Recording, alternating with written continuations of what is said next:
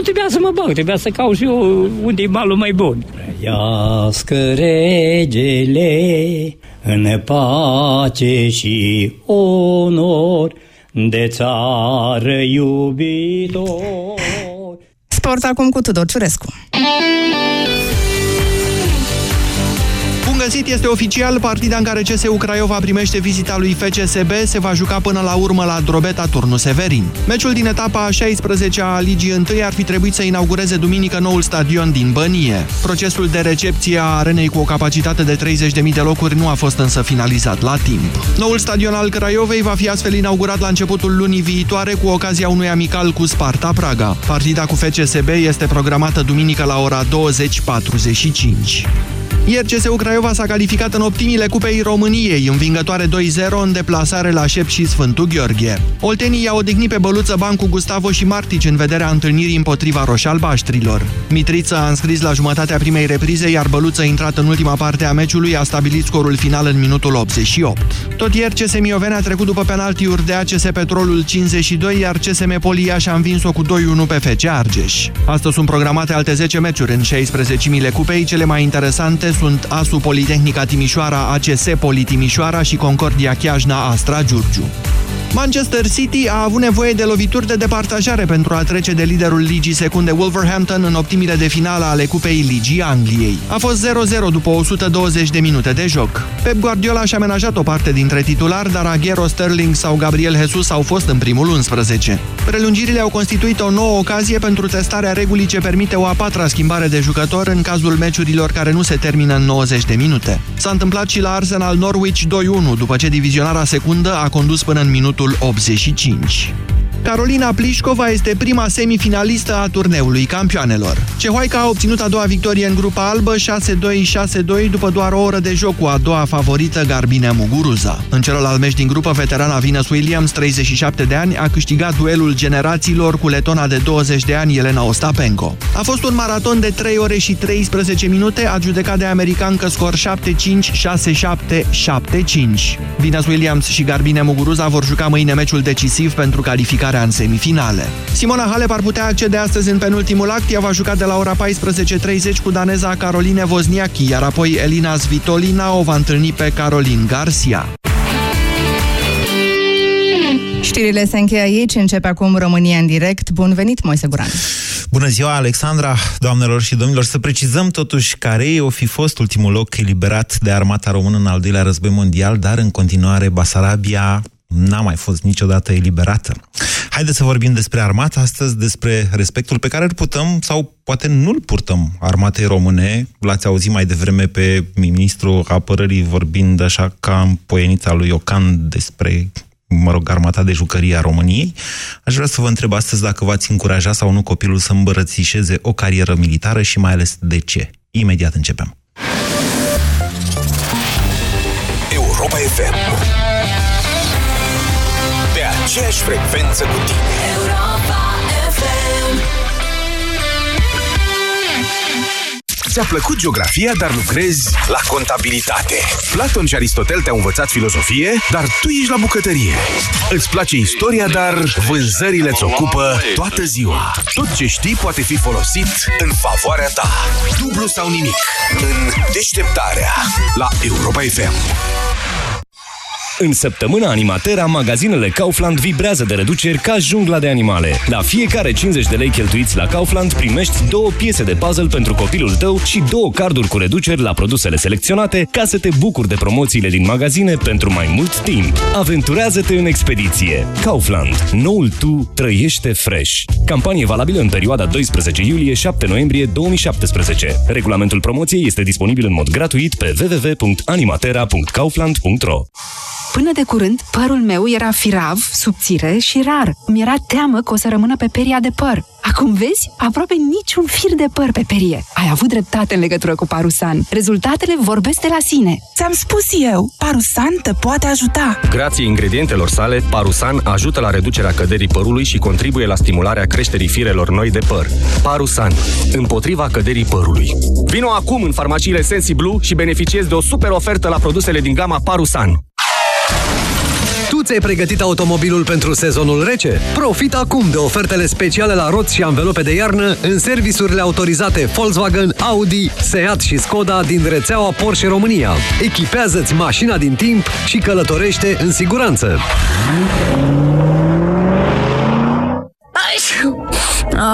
Nu mi-e bine. Așa pățesc mereu în perioada asta anului. Sper să nu se agraveze. Bea ceva cald, așa îmi spunea mereu bunica. Ei, fetelor, n-ați auzit de Gripovit Max C? Gripovit Max C dublează forța ingredientelor naturale, a dozei mari de vitamina C și a zincului. Gripovit Max C se consumă ca o băutură delicioasă instant caldă. Te încălzește și ajută la îmbunătățirea imunității. Gripovit Max C este un supliment alimentar. Citiți cu atenție prospectul. Gripovit Max C, forță dublă pentru imunitate. Macht Silver. Baterie cu 5 ani garanție. Făcută să te țină mai mult decât mașina. Macht Robot Power. Îți place totul la maximum. Să petreci cu prietenii, să mănânci, să fii conectat. Propolis C, răceală și gripă îți dă ce-ți place. Putere maximă în lupta cu răceala ta. Propolis C, răceală și gripă este un supliment alimentar. Centrale termice Motan. Confort și siguranță pentru familia ta la cele mai avantajoase costuri de utilizare și întreținere. Descoperă noua gamă de centrale termice în condensare Motan și oferta specială. 5 ani fără griji. Garanție extinsă de la 3 la 5 ani pentru modelele M-Cadence. Centrale termice Motan. Confort pentru căminul tău. Produs al grupului Chiober. Detalii pe motan.ro. Să înțeleg că ai reușit să-ți reglezi tranzitul intestinal. Da, de când mi-ai zis de Colon Protect, ți-am spus eu. Colon Protect susține buna funcționare a colonului și favorizează scaunul. Și, în sfârșit, te simți mai ușoară. Și ce gust bun are! Colon Protect este un supliment alimentar. Citiți cu atenție prospectul. Pentru o bună sănătate orală, spălați-vă pe dinți de 2 ori pe zi.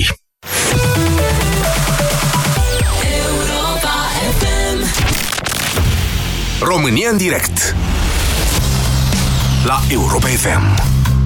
Emisiune susținută de Școala de Bani, un proiect de educație financiară marca PCR.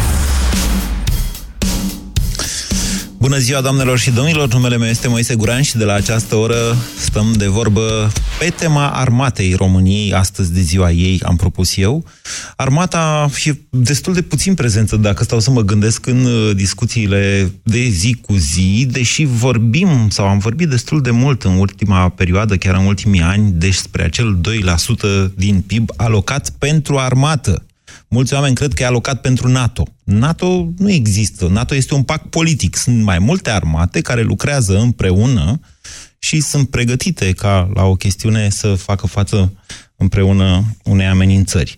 Deci, cei 2% din PIB, asta e prima clarificare pe care vreau să o fac, am mai făcut-o, dar o să o repet până o să înțeleagă toată lumea. 2% din PIB sunt pentru armata română, nu pentru alte armate. Că o parte din acești bani sunt, o parte mică, sub 1% din PIB, să știți, sunt alocați înzestrării armatei, deci achizițiilor de armament care s-ar putea face și din exteriorul țării, așa cum e cazul rachetelor Patriot, sau prin integrarea tehnicii, prin investiții în România, așa cum probabil va fi cazul elicopterelor de luptă. Asta e un alt aspect. Deși în continuare armata este prezentă în...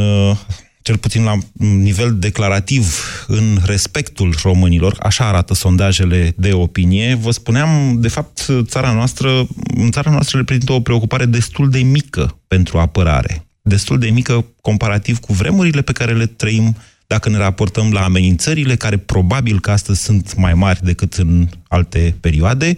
Și, l-ați auzit mai devreme la știri pe ministrul apărării, domnul Mihai Fifor, n-aș vrea totuși să mai dau încă o dată decât dacă se ivește o ocazie nefericită. Declarația domniei sale, să mă iertați, mi s-a părut oarecum deplasată, o declarație.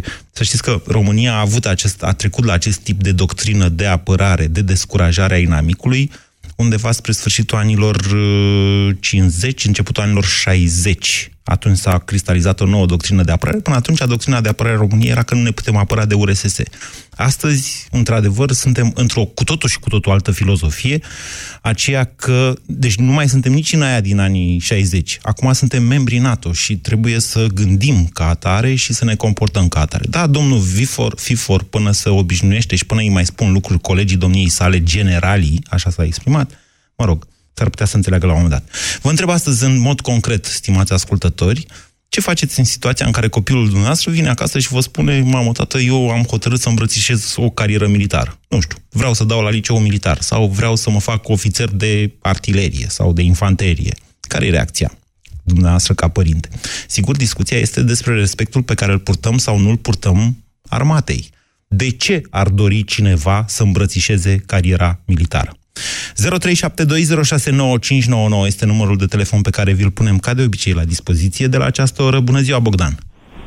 Bună ziua, Moise! Bună ziua și celor care ne ascultă! O să încep printr-o mică remarcă. Și eu, ca și tine, am încercat pe vremea aceea, pe vremea regimului comunist, să fentez un pic armata. Eu vorbesc de sfârșitul anilor 90, să știți. De fapt, începutul anilor 2000, mai degrabă. Se putea și înainte. Așa. Asta. Așa. Dar până la urmă mi-am dat seama că este un lucru pe care totuși ar fi bine să-l fac. Și chiar nu-mi pare rău că am făcut-o. Armata, am 3 copii, băieți, pe grade diferite de vârste, peste 20 de ani, în jur de 14-15 ani și de 8 ani. Dacă unul din ei, oricare din ei, mi-ar veni să-mi spună că s-a gândit să se orienteze către o carieră în domeniul militar, da, cu mare drag i-aș spune da și chiar l-aș îndruma. De ce? Pentru că, vezi tu, eu, cel puțin personal, exemplul meu personal și experiența mea personală, după ce am făcut 1 an și 4 luni de armată, după care am mai făcut niște școli militare și așa mai departe, mi-am dat seama că m-a ajutat foarte mult în viață, în formarea mea ca om, ca și caracter și ca și putere de a fi bărbat. Adică, de ce sunteți dumneavoastră mai bărbat decât mine? Eu n-am făcut armata. Nu spun că de ce sunt mai bărbat. De ce să reformulez, că a sunat rău asta? De ce considerați că aveți un caracter mai puternic? Având în vedere situațiile prin care tot am fost noi sortiți să trecem de-a lungul anilor încoace, vreau să spun că am reușit să fac față cu brio și să țin pieptul înainte și să fiu obișnuit să las capul jos când era nevoie și să nu... Știi, e un proverb, capul plecat, sabia nu-l taie. Asta te învață în armată? Să pleci capul? Să te poți subordona, să poți să înfrunți fel și fel de situații în care la care ești expus.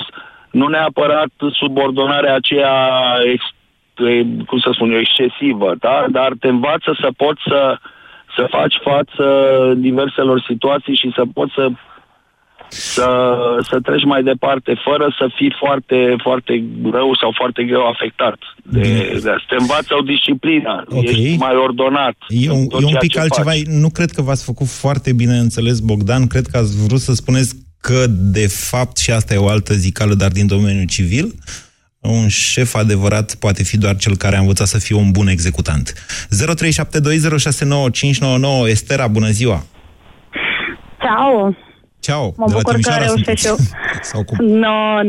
Okay. Sunt din Târgoviște. Mă bucur că stau de vorbă cu dumneavoastră și chiar dacă e prematur să vorbesc despre fetița mea, pentru că are decât 10 ani, dar mi-ar face foarte bine dacă ea ar alege acest domeniu militar, pentru din punct de vedere disciplinar, în primul rând, cred că i-ar fi foarte de folos, pentru că... Din punct de vedere al disciplinării fetiței dumneavoastră? Al disciplinării, bravo, exact, scuză-mă, eu vorbesc în mai multe limbi și vorbesc foarte greșit, incult vine vorba, și pot să spun că le este de folos, pentru că nu mai reușim nici ca părinți să ne impunem și să-i disciplinăm așa cum ar trebui să fie un copil. Și atunci acolo sigur vor învăța mai multe și se vor pregăti pentru o viață. Deci vă gândiți să vă trimiteți copilul, o fetiță, în armată Pentru că nu reușiți să impuneți dumneavoastră ca părinte o disciplină. Categoric. Noi părinții suntem forțați, să zicem așa, de societate să mergem și să ne dezvoltăm economic, financiar, să le oferim în domeniul ăsta. Așa. Și atunci ei cam neglijăm din punct de vedere educativ. Și atunci trebuie cineva să mai facă și lucrul ăsta. Noi nu mai putem, nu mai avem timp. E cam ciudată totuși explicația noastră. Vă mulțumesc pentru ea, Estera. 0372069599. Tudor, ce spuneți? Bună ziua! Vă ascultăm. Din punctul meu de vedere, eu l-aș încuraja dacă el vrea într-adevăr să îmbrățișeze această carieră. Partea financiară nu cred că este cazul, pentru că nu intri în armată pentru a face bani, dar faptul că salariul mediu este ceva mai bun decât media pe economie, din nou este un lucru pozitiv. Da. Apoi, în primul rând, l-aș încuraja să devină ofițer, dacă poate, evident. Firesc. Ăsta e drumul, adică să devii ofițer este drumul firesc într-o carieră militară. Exact. Orice soldat are bastonul de mareșal în raniță, nu? Da. Așa. Și mai este un motiv. Dacă, Doamne ferește, se declanșează un război, faptul că este un militar de carieră pregătit, șansele de a ajunge în linia întâi, unde posibilitatea de a muri este foarte mare, este mai mică. Calculul dumneavoastră este greșit, să știți. Pentru că astăzi războaiele sunt purtate de profesioniști și, Doamne ferește, de așa ceva, dar eu cred că dacă nu vom fi pregătiți, în situația în care România ar ajunge acolo, dacă nu vom fi pregătiți cu o armată de profesioniști, atunci, știți, noi am dat un tribut înfiorător de sânge în fiecare război, cu sute de mii de... Da. Sute de mii de țărani... Aproape un milion de oameni în al doilea război mondial, pe 500 pe frontul de vest, 500 pe frontul de est. 500 de mii mă refer. Calculele nu sunt chiar așa, dar în fine. Ideea este că nu cred că cei nepregătiți vor mai ajunge în linia întâi. Doamne ferește de așa ceva, dar eu nu cred că... Cred că intrarea noastră în NATO ne dă o cu totul și cu totul altă perspectivă. E bine să vorbim despre asta, pentru că e bine să se știe de ce e importantă o armată de profesioniști, de ce e bine să plătim pe timp de pace pentru armată. E un vechi proverb roman, v-am mai zis despre el. Cine se pregătește de... cum era? Cine pregătește-te de pace... Nu... Apără pacea pregătindu-te de război. Îmi tot sună în engleză. Răzvan, bună ziua! Bună ziua, Moise! Îmi pare bine că am reușit să intru în direct. Îmi cer scuze pentru eventuale emoții. Este prima dată când se întâmplă acest lucru. Revin la ceea ce spuneai la începutul emisiunii. Se vede când ați făcut, domnule, armata. Păi dacă făceați armata, mai aveați noastre emoții când intrați în direct la radio? Erați bărbat adevărat. Este surprinzător. Provin din familie de militari. Am lucrat 2 ani jumătate, în momentan sunt în viața civilă și mă bucur. Deci ați lucrat în armată și totuși aveți emoții atunci când sunați la radio. Da, de ce nu? Mai ales că este prima dată. În fine, să revenim la subiectul emisiunii. Subiectul emisiunii, aș vrea să-l amintesc pentru toți, este respectul pe care îl avem sau nu-l avem pentru armată. Exact la asta vreau să mă refer. Aș vrea să spun în primul rând că o parte a armatei, într-adevăr, o parte a membrilor armatei, din punctul meu de vedere, merită respectată. Și o spun din punct de vedere al omului care locuiește în același oraș și care a dat câțiva militari ca sacrificiu. Vorbesc de militari decedați, chiar cei din accidentul rutier, care a fost foarte mediatizat, între Câmpul Lung și Brașov, în care au murit cei 3 militari. Mai vorbim de încă un militar decedat, de Dragoș Alexandrescu, care mi-a fost chiar vecin de bloc. Despre acești oameni pot să vorbesc de respect, într-adevăr, și nu numai despre ei, cât și despre familiile lor, care au rămas cu o suferință foarte mare. Deci pentru cei vii nu putem avea respect? Nu neapărat. Nu, îmi pare rău că a sunat așa, însă... nu pot să spun că am un respect deosebit pentru armata din ziua de astăzi, pentru că nu consider nu consider că momentan este o armată foarte pregătită. Într-adevăr, și deficitul de bază materială pe care l-au este, își spune cuvântul, asta este clar, însă, din punctul meu de vedere, care poate fi corect sau nu, nu consider că este o armată pregătită, consider că sunt acoperiți de foarte multe beneficii materiale care... Răzvan, ce vârstă aveți? 43. Ok. Atunci ar trebui să știți că armata de astăzi categoric este mai bine pregătită decât era cea din 1995, de exemplu, sau din 1999, când s-au dat minerii. Așa sau... și trebuie să ne dezvoltăm indiferent ce am face. Nu mai vorbim de cea din 2005, deja în 2005, când au început să se facă... nu știu cum se numesc grupările respective, sunt absolut neinformat pe acest batalioane, regimente care au plecat prin Irak, Afganistan și așa mai departe. În misiuni. Misiuni, exact. Ok, deci misiunile acelea au mai format de asemenea niște grupe de luptă ale armatei române care puteau fi rapid operaționalizate, la fel cum fusesele cele din Bosnia, batalionul Sfântul Gheorghe, mi-amintesc eu. Adică, sigur, armata română de astăzi și cu înzestrarea care a mai progresat totuși, e mult peste ceea ce putea face, cred, chiar armata română din 1989, care avea de două ori mai mulți oameni sub arme atunci. Din acest punct de vedere sunt perfect de acord cu tine, însă în raport cu beneficiile pe care le au, nu consider că este... Eu înțeleg ce spuneți dumneavoastră. Ieri a venit parcă condamnarea definitivă a generalului Dobrițoiu, fostul ministru al apărării, care și-a luat cel niște case, profitând de faptul că era în fruntea armatei. Dacă mi-am amintesc eu bine. Nu vorbim de vârfuri, Moise. Vorbim și de militarii de... De ce nu ar fi de respectat militarii din ziua de azi? Vă rog să fiți foarte specific. Ar trebui să dau exemple și nu-mi permit să fac lucrul acesta. Cunosc cazuri concrete. Nu sunt patrioți? Nu sunt pregătiți? Nici pe departe. Nu, văd armata ca și o afacere, ca și un business. Și cu viitoare beneficii, și aici mă refer la acele pensionări la vârste de 45-46 de ani. Asta care... e business-ul pe care îl văd? Faptul că se pensionează mai devreme? Da. Da, nu e business, să știți. Asta face parte... Este un pachet salarial. E un pachet salarial special. Nimeni nu poate rămâne sub arme până la o vârstă foarte înaintată. Așa sunt regulile de când lumea. Iar pensia aia, pensionarea mai devreme și pensia pe care o primesc militarii după aceea, face parte din acest pachet salarial. Că ești pregătit tot timpul să pleci de lângă familie, că trebuie să raportezi când părăsești unitatea, că nu ai voie să faci afaceri, că nu ai voie, spre deosebire de mine, civilul. Acestea sunt lucrurile pe care le pierzi și primești în schimb altceva.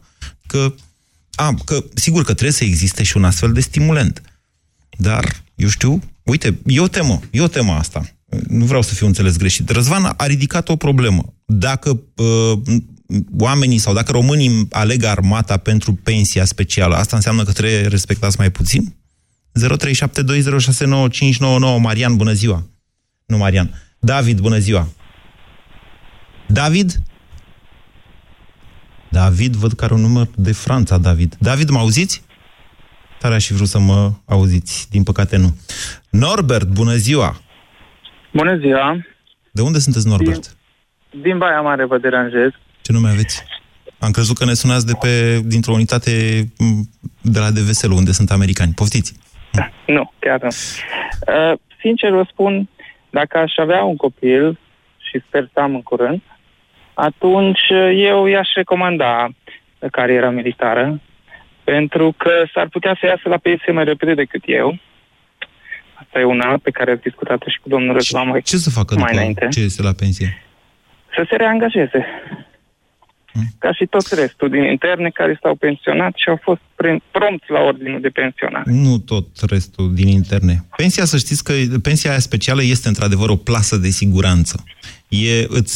Îți dă ceva ce civilii nu au și anume îți dă siguranța zilei de mâine. Pentru cazul că nu mai poți să muncești, să spunem. Corect. Și mai am încă o observație. Am eu așa o presimțire și sper să nu fie adevărat, dar dacă totuși, adică în sensul că dacă va fi o confruntare, cei care vor merge efectiv pe front vom fi tot noi, și armata pe care astăzi îi spunem armată vor fi garda de ofițeri care vor spune nouă unde să mergem pe front și pe care front ne luptăm. Eu sper să nu fie așa. Dumneavoastră, de ce aveți o astfel de teamă? Păi, nu știu dacă... Sunt sigur că sunteți mult mai informat ca mine, dar dacă ați văzut niște documentare despre al doilea război mondial, de exemplu, da. Acolo toată lumea a fost în armată. Erau alte vremuri. Erau alte vremuri. O confruntare serioasă. O confruntare de tipul aceleia, da. Deci nu trebuie să ascundem nici asta. Probabil că, Doamne ferește, într-o conflagrație de acel tip, probabil că vom fi cu toții chemați sub arme să ne apărăm țara. Ceea ce nu înseamnă însă că trebuie să-i urâm pe militari. Trebuie să fim foarte atenți la aceste nuanțe, mai ales că ele sunt picurate din când în când de propaganda rusă cu mare atenție. Pentru că de ce? Pentru că gândiți altfel, încercați să înțelegeți lucrurile altfel. Și înainte de primul război mondial, și înainte de al doilea război mondial, corupția din societate și afacerile cu armament, mare atenție, în care a fost implicat inclusiv principe era atunci Carol al II-lea, deci înainte de a deveni rege, într-un proiect de achiziție de avioane care nu s-a mai făcut niciodată, sunt lucruri documentate de istorici. Dar ceea ce vreau să vă spun este că de fiecare dată ezitările din societate și corupția au lăsat armata nepregătită în niște momente cruciale.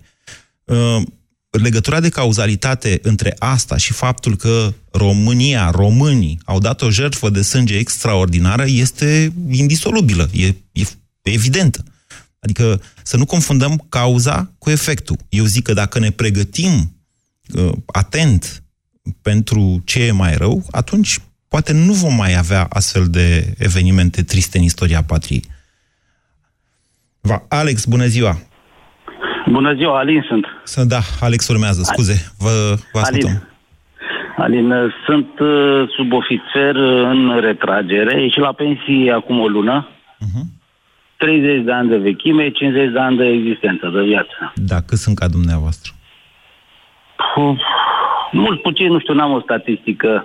Sunt, cred că, printre primii care ies la pensie pe legea nouă. Noi civilii ne cam enervăm pe aia care ies la pensie la 40-45 de ani. Nu, eu am 50 și asta a fost sistemul, am fost privat de multe drepturi, acum e mai multă libertate, ca să mă exprim așa în armată. Ce pensie aveți, Alin? Nu am încă pensie pentru că nu e gata modul de calcul și voi ieși cu o pensie între 21 și 22 de milioane. Adică 2100 de lei. 2000 și ceva de lei, da? Și ce planuri aveți? 2300. Ce planuri de viață aveți în continuare? Sunteți tânăr, aveți doar 50 de ani. Sunt tânăr, dar am și hipertensiune arterială și altele care nu pot să mai fac ce făceam înainte. Deci aveți de gând să vă odihniți o perioadă pe pensia, stând pe pensia asta de 2000 de lei? Nu, că n-am cum să mă odihnesc pentru că am ieșit cu o datorie de 400 de milioane din armată la bancă. Trebuie să o plătesc în continuare. Așa. Deși militarii sunt oameni și fac credite ca noi toți... mulți fac, cred, după cum știu eu, mulți fac. Alții, depinde acum și de situația care ai în familie. La mine nu lucrează soția, copilul s-a angajat de curând are câțiva ani, dar nu poate să fie dependent, tot de mine a fost... De ce n-a ales copilul dumneavoastră o carieră militară? Pentru că a văzut ce fac eu și nu i-a plăcut. Și ce făceați dumneavoastră? Sau ce nu i-a plăcut? Tot timpul. Ce nu i-a plăcut? Îi plăcea că eram sâmbătă, duminica, niciodată. Dacă era nevoie, mă duceam la servici. Când mă sunam, mă duceam la servici. Aveam, mai ales mai de mult, nu în ultima perioadă. În ultima perioadă am lucrat la un centru militar județean și programul a fost cât de cât mai fix. Alin, totuși, cred că și dumneavoastră ați avut Adică dacă dumneavoastră, ca părinte, încercați să-i insuflați acest tip de educație... Am încercat. Și n-ați reușit. Am încercat, pentru că sunt colegi de-ai lui de liceu care au venit și au făcut, s-au înscris ca soldat exact la centru unde am lucrat eu. Și m-au întrebat, dar de ce nu vrea și băiatul noastră? Păi am încercat să-i... Pentru că e oarecum stabilitate pentru ei acum. Armata pentru cei tineri oferă o protecție... Oferă un loc de muncă. De mare față de... Da. Și un salariu, un soldat care lucrează într-o unitate operativă avea salariu cât salariul meu. Ok. Este o mare discrepanță care se face. Nu e chiar atât de mare. Hai să vă spun de ce nu e atât de mare. Eu, dacă vreau la 50 de ani să am o pensie de 2000 de lei, trebuie doar să cumpăr un apartament în București pe care să-l închiriez cu, cât vine, vreo 500 de euro, 400-500 de euro. Deci dacă strâng 100.000 de euro în 30 de ani de muncă, atunci n-am nevoie să plec sâmbătă de acasă. Iată. Și mi-am asigurat pensia militară. În quantum vorbesc, noastră pensie militară, eu pot să-mi asigur o pensie, o rentă, se numește, da? Să fiu rentier, da, și la 50 de ani să nu mai muncesc, că eu, uite, iau chirie 20 de milioane sau cât ați zis. Am înțeles, este o variantă. Eu am încercat, când eram mai tânăr, să fac taximetrie. Și a venit băiatul ăla cu ochii albaștri de la CEI și a zis, îmi pare rău, dar nu pot, că încalci demnitatea de militar. Și a spus, domnule, nu vreau să fur, vreau să fac taximetrie. Când sunt liber, aveam o mașină cumpărată atunci, mă duc, fac și eu o cursă, 20, nu, cât îmi permite să nu încurc programul. Deci nu vă interzice legea, dar încălcați demnitatea de militar. E sub demnitatea de militar să mai muncești și în altă parte? Așa era atunci, pentru că în altă parte, în alt oraș, era un ofițer care făcea taximetrie și nu l-a deranjat nimeni. Deci în armată atunci și acum există varianta să-și bată cineva joc de tine foarte ușor, să știți. Alina, o să vă întreb foarte direct. Este sau nu este demnă de respectul nostru al celor care contribuim pentru ea armata română? Este demnă de respect, pentru că nu putem băga în aceeași oală și pe... Vă dați seama, sunt foarte mulți oameni capabili în armată. Foarte mulți. După ce anume ar trebui să-mi dau seama de asta? Nu puteți să vă dați dumneavoastră seama decât dacă intrați în sistem și aveți de-a face cu sistemul. Așa, ca să vă spun la telefon, eu nu se poate să vă conving. Okay. Și vreau să vă spun ultimul lucru și nu vreau să vă spun prea mult din... Problema în armată este că nimeni nu se ocupă de n-are grijă armatei, în sensul că militarii care sunt sus își țin bine de scaune, ministrul vine și stă 2 luni, 3 luni, 5 luni, care e cea mai mare prostie posibilă, adică la armată sau un ministru care stă, îi apare la televizor și spune, nu vă faceți probleme, că nu se va schimba nicio lege. Și după 2 săptămâni vine Olguța Vasilescu și dă legea nouă, eu trebuia să ies cu 28 și ceva și am ieșit cu 22. Cred că dumneavoastră înțelegeți mai bine decât noi conceptul de victimă colaterală. Cam asta au fost militarii cu tot frecoșul din vara asta. Vizați erau, de fapt, procurori. Și erau, dar... Și cum, având pensii speciale și dumneavoastră și procurorii... Vă dați seama, pensia mea specială, cât de mare este... Pensia aia mea nesimțită e cea mai nesimțită pensie din armată. Cred că voi fi primul care ies pe legea asta, da. Și am să trimit lui doamna Olguța Vasilescu, o să-i scanez, o să-i fac o poză și o să-i trimit pensia la un coleg de-al meu cu aceeași vechime și cu aceeași vârstă și cu toate, același la fel ca mine, și să vadă cum a luat 7 milioane dintr-o clipită și la televizor spune că sunt pensiile vor crește și vor face politica, asta strică armata. Pentru că acum se urmărește să ia banii aia 2% din PIB, să-i toace prin diverse... Așa se va face. De ce a venit președintele Franței? Iubește prea mult România? Nu. Printre altele, a vrut să ia și România ceva avioane, elicoptere după la ei. Exact. Deci președintele Franței a venit într-adevăr ca să-l concureze pe președintele Statelor Unite, la care a fost președintele României și, da, România face achiziții de armament în acest moment, fiind vecină sau foarte aproape de scandalagiul Europei, care este Rusia. Alin, eu îmi cer scuze pentru faptul că uneori noi civilii nu vă arătăm toată considerația pe care dumneavoastră militarii probabil că o meritați. Nu știu dacă toți militarii o merită. Într-adevăr, e ceva probabil destul de rău schimbarea miniștrilor odată la 2-3 luni, dar în același timp, cred că știm cu toții că șefii marelui stat major sunt mult mai stabili pe funcție și s-a dovedit chiar la criza recentă în care șeful marelui stat major împreună cu sindicatul cadrelor militare au făcut de așa manieră încât să aflăm că sunt soldele în pericol și asta a dus la demisia ministrului apărării. Adică, uite, am găsit eu, cât vorbeați dumneavoastră, un lucru pentru care armata merită respectată, din punctul meu de vedere. 0372069599. Alex, bună ziua! Bună ziua dumneavoastră și ascultătorilor! O întrebare, un pic, poate... Să știți că nu e domeniul meu de expertiză, dar dacă pot vă răspund, poftiți. Perfect. Când se va schimba paradigma și când nu vom mai porni de la ideea civis pacem parabellum, dacă vrei pace, pregătește-te de război. Așa. Când o să ne dăm seama că cea mai importantă este educația, Și educația cui? Educația noastră, ca oameni, educația pornit de la... Educația pacifistă a omenirii în general, ziceți noastră. Oamenii, sau omul ca specie, dacă vreți, pentru că tot timpul noi încercăm să rezolvăm probleme, cum să zic, atomizând, sau încercăm să privim o rămurică dintr-un copac. Da. Alex, să știți că aceste dezbateri se poartă de cel puțin 100 de ani. Acum vreo 80 de ani, cineva, cred că însuși Stalin, a inventat sintagma de idioți utili. Știți la ce mă refer? Haideți să vă dau mai multe detalii. Deci mișcările pacifiste sunt... M-aș bucura tare mult ca esența noastră a oamenilor să fie pacea și să trăim cu toții ca în Star Trek, unde omenirea ajunsese undeva prin anul 2150 la a nu mai avea niciun fel de conflict, la a fi pace și a face foarte multă dezvoltare personală. Nu era nici chiar așa. Mișcările pacifiste, cel puțin cele din Statele Unite, au fost foarte utile rușii. Inițial s-au născut ca mișcări ecologiste de stânga, după care au evoluat către Woodstock și așa mai departe și le-au fost, nu știu dacă infiltrate, probabil că și infiltrate, dar extrem de utile.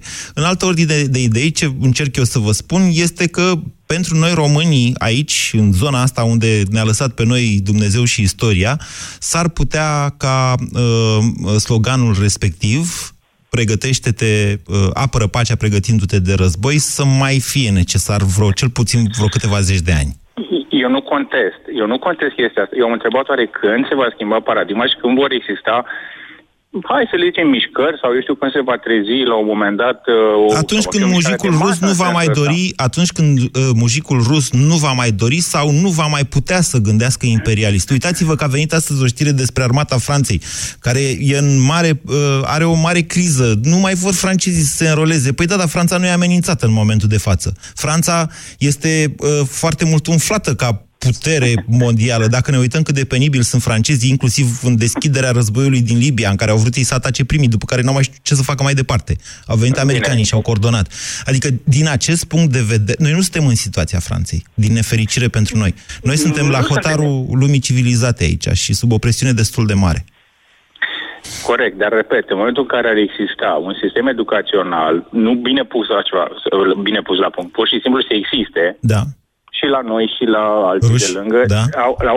La un moment dat, generațiile care vin din urmă, da. Vor schimba modul în care să perceapă politica asta la nivel chiar și regional și global și probabil că atunci principiul de la care se va pleca probabil va fi al lui Fresno, gen proiectul Venus, care nu e neapărat rău.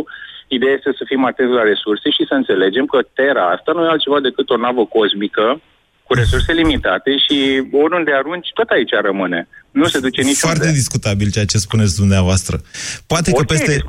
Poate că peste 20-30 de ani vom descoperi cum să folosim resurse mai puțin limitate, așa cum ar fi energia solară, de exemplu, sau, așa cum zice George Friedman, s-ar putea ca în 10 ani de aici încolo Rusia să nu mai conteze atât de mult sau să conteze foarte puțin din punct de vedere strategic, prin simplu fapt că Rusia este o putere finanțată din resurse petroliere și ca acestea să nu mai conteze foarte mult în desfășurarea generală a omenirii. Om trăi și om vedea, dacă încă nu suntem acolo, nu mai am timp, nu? Trebuie să închidă emisiunea, mi se pare mie. Mai am timp de un telefon. Bine, Ciprian, mersi. Iulian, bună ziua! Bună ziua! Vreau să vă spun doar un singur lucru, că sunt militar activ. Da. Și atât de mult aud românii că vorbesc la adresa Ministerului Apărării Naționale și la adresa militarilor. I-aș ruga pe alte vorbitorii mei să vină să stea cu mine o lună de zile în poligon în Cincu. La Brașov, da. Să vadă, exact, să vadă cum se trăiește, să vadă ce se mănâncă, să vadă cum se doarme și după aia să vină să-mi spună că de ce este eu la 45 de ani sau la 50 de ani la pensie. Pentru că eu de la 19 ani sunt în armată. Da. Și... M-am îmbolnăvit făcând aplicații prin Cincu, prin poligonele din țară. Iulian, și eu nu mai... Da. Vă rog. Știți ce rugăminte aș avea la dumneavoastră? Să nu vă mai uitați la Antena 3. Asta e rugămintea mea. De ce e de acolo?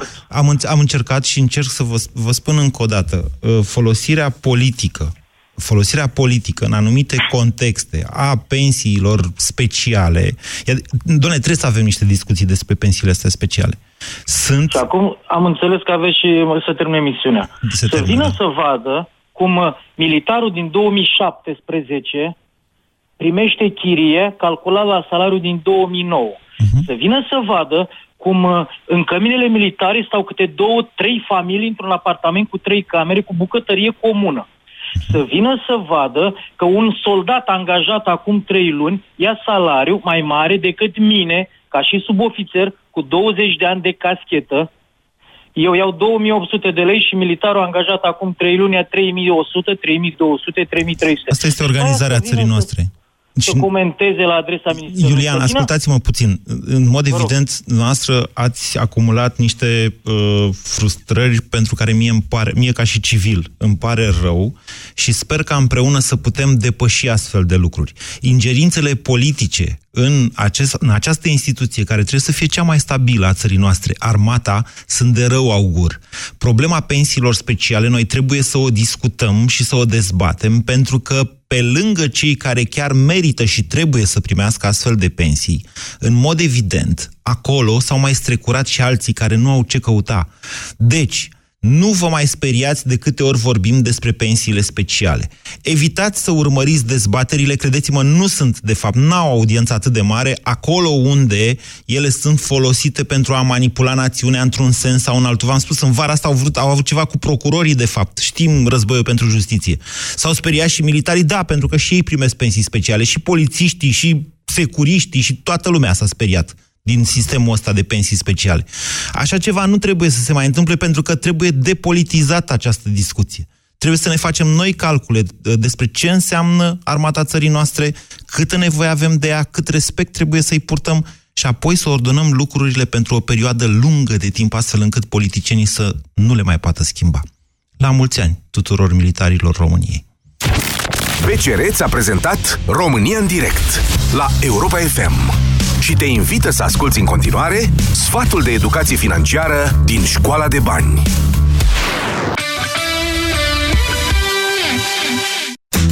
Mulți părinți observă că rămân cu bani în plus în fiecare lună odată ce copilul lor intră în clasa pregătitoare, adică în sistemul public de educație. Asta se întâmplă deoarece nu mai există costuri asociate bonelor, grădinițelor sau deficitului devenit, dat de faptul că unul dintre parteneri stă acasă cu copilul. În loc să redistribuiți acești bani, puneți surplusul deoparte sau într-un cont de economii pentru a asigura copilului fondurile necesare pentru facultate. Pe măsură ce crește, e bine să discuți cu el în privința unei liste cu liceele sau facultățile care îi se potrivesc cu ceea ce își dorește și unde poate deprinde abilități și competențe adaptate realității de pe piața muncii. Vezi câți bani poți să aloci pentru acest demers din surse precum bugetul de economii, salariul membrilor familiei sau joburi part-time în cazul în care sunt necesare fonduri suplimentare. Caută să vezi ce burse poate accesa copilul tău sau ce sponsorizări poate obține pentru el, programe neguvernamentale, fonduri de stat sau posibil sponsorizări private.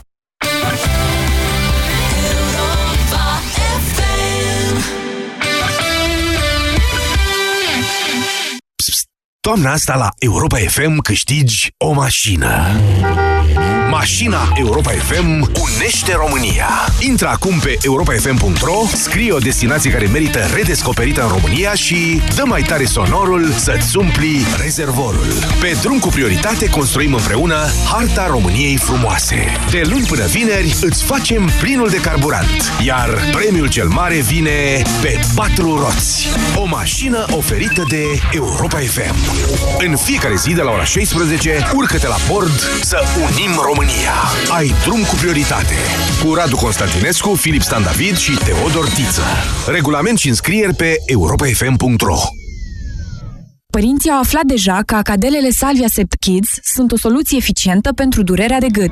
Salvia Sept Kids Acadele este un dispozitiv medical care calmează iritația gâtului manifestată prin durere, usturime și dificultăți la înghițire. Dar nu toată lumea știe că acum există în farmacii noul produs Salvia Sept Kids Acadele pentru tuse. Salvia Sept Kids Tuse este o soluție potrivită pentru copii, deoarece contribuie la calmarea tusei, la reducerea frecvenței acesteia și facilitează expectorația. Iar copiii se pot bucura de gustul delicios al acadelelor. Salvia Sept. Ține tusei și durerii piept.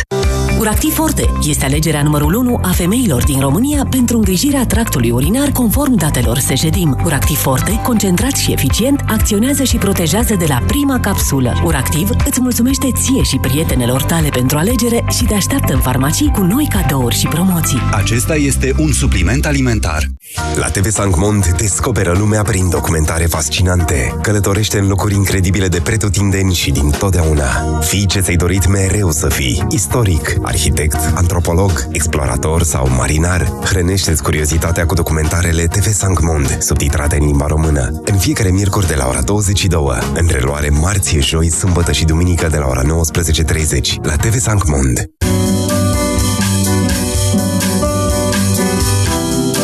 Fetelor, trebuie să